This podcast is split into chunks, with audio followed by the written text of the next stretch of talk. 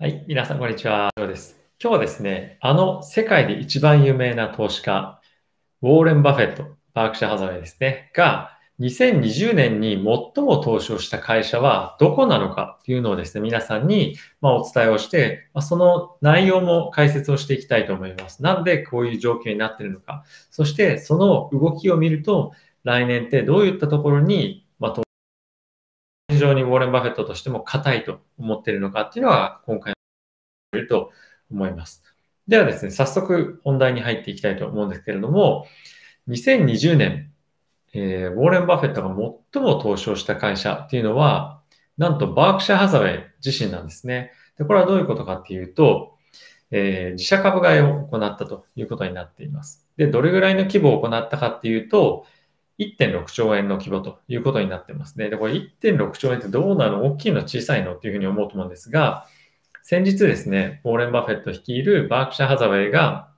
日本の商社に対して、5大商社に対して、合計で6000億円の投資をしたというようなニュースが出てましたよね。で、まあじゃあ6000億円かそうかそうかと。で、他にはどういった例を、まあ、近い金額でどういった例があるかというと、2008年リーマンショックの時に、バークシャーハザウェイがですね、その年に、えー、投資をした金額っていうのが、えー、1.6兆円といったことになっていました。そうか、じゃあまあ、なんとなく大きいのかなどうなのかななんかちょっと大きそうですよね、1.6兆円って。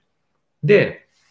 じゃあ今どれぐらい彼らが現金を持っているか、え株を買う余力があるかっていうと、なんと16兆円、あの、今手元に現金があります。で、これから考えると、あ、プラス、えその6000億、まあ他にもいろいろ投資してるんですけど、まあそんなに使ってないんですよね。でかつまだ16円、16兆円ぐらい残ってると。で、2017年、ちょうど3年前に、ウォーレン・バフェットはこんなことを言っていました。3年後には、今この手元にある15兆円、16兆円のキャッシュはもう何かに意義るでしょうと。たくさんこれから電話も来るし、いろんな人から声がかかって、素晴らしい投資ができているに違いない。で、今3年後経って、まあ、ほとんど状況としては変わってないと。もちろん株一部売ったり買ったりとかっていうのはしてるんですが、このとんでもないボリュームのキャッシュっていうのは大きくは動かせてないという状況になっています。で、これはなぜかっていうと、ウォーレン・バフェットがあまり投資を好んでいないテック関連の業界がですね、非常にこの期間っていうのは伸びていましたよね。で、ここ最近もそうだと思うんですけれども、ナスダックの銘柄をはじめとする、まグロース株及びハイパーグロース株っていうのが非常にパフォーマンスが良く、ここ、え数年ですね、推移してました。で、その一方で、バリュー株っていうのは、まあ、全くと言わあのは言いませんが、え他のそういったグロース株と比べると非常にパフォーマンスが悪かったというような状況になっていました。なので、え全体、株式市場全体として、そういった、なんていうんですか、ハイテク関連のあのバリエーションが非常に高かったこともあって、なかなか安いバリエーションの株っていうのが市場に出回らなかったんですね。ということもあって、ウォーレン・バフェットとしてはいい機会がないと、たくさんいろいろお話はいただいてたはずだと思うんですね。にもかかわらず、投資をほとんどできなかったというような状況になっていました。で、今になってですね、つい最近、ウォーレン・バフェットがアップルの株を約5000億円分売ったということがニュースとして出てました。なので、こういったニュースを見ると、やっぱりバフェットもですね、少しテック関連の株に関しては、まあ、高いだ、高くなってきてるんだな。プラス、今後、あ、コロナのワクチンで、まあ、経済が回復してくることによって、金利が上がってきて、ハイテク株、特にハイパーグロス株、まあ、あの、アップルハイパーグロスじゃないですけど、あの、グロス株っていうのは厳しい状況に今後追い込まれるんじゃないかなっていうのを思ってるんじゃないかなと思いますね。で、かつ、その5000億円でどういったところに投資をしたと言われているかと言うとですね、なんと銀行株に投資をしたと言われています。で僕自身もですね、先日、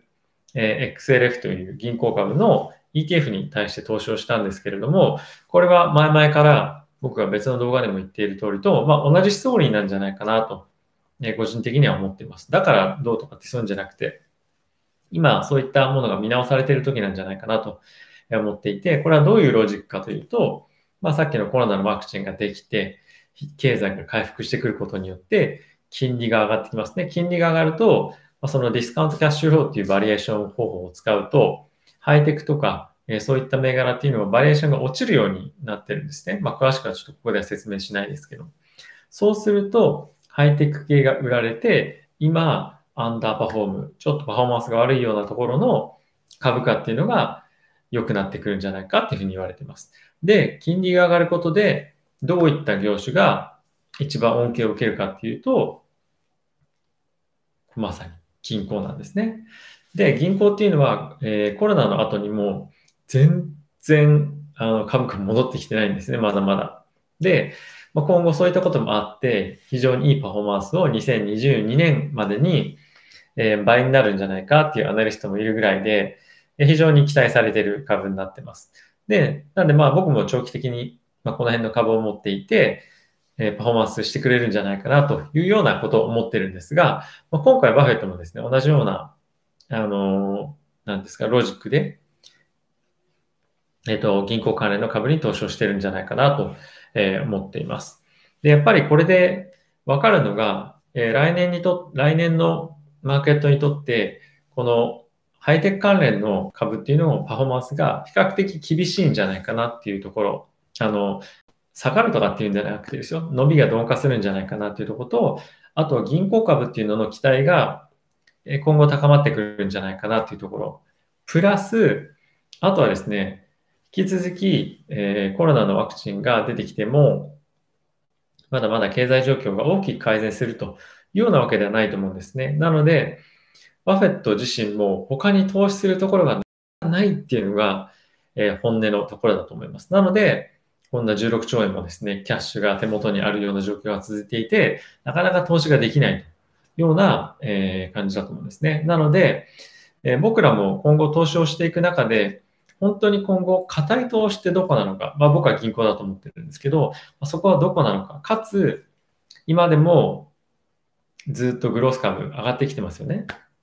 で、今、ちょっと一旦売られてますけども、本当にこれって売られるのは正しいのか、まだまだもっと成長するんじゃないか、本当にコロナって回復してくるのだろうかっていうところを考えてみると、やっぱりまだまだそんなすぐには回復しない。なので、グロース株っていうのは引き続きポジションを持っておいた方がいいんじゃないかと僕は個人的には思ってます。もちろん、今までのようにグロース株しか持ってないみたいなのですね、あの危険だと思うんですけれども、やはりポートフォリオの続き持っていないと、結構痛い被害者を食らうんじゃないかなと思ってます。はい。まだまだですね、えー、来週以降に、このコロナのワクチンの関連ニュースたくさん出てくると思うので、短期的にはグロース株、テック株、非常に厳しい状況が続くと思うんですけども、まあそういったニュースができてきてですね、若干マーケットの反応っていうのも、まあ、薄くなってくるような、まあそういったニュースに対して薄くなってくるようなタイミングっていうのも出て、出て目を向けられて、まだ回復が厳しいと。あれば、あやっぱりまだまだ、まあ、いわゆる巣ごもり株って言われてますけど、まあ、そういったところの需要っていうのがあるよねということで、またちょっと前のマーケットの動きとかっていうのに、え、乗っかっていくんじゃないかなと個人的には思っています。まあ、これがですね、今回のウォーレン・バフェットの、まあ、ニュース、関連のニュースに関して、からまあ僕が読み取ったことですね。皆さんまた別の考え方とかっていうのいろいろあるかもしれないので、こういうところの株来るんじゃないでしょうかっていうのがもしあったらコメント欄にぜひ書き込んでください。ということで、えー、動画ご視聴ありがとうございました。また次回の動画でお会いしましょう。さよなら。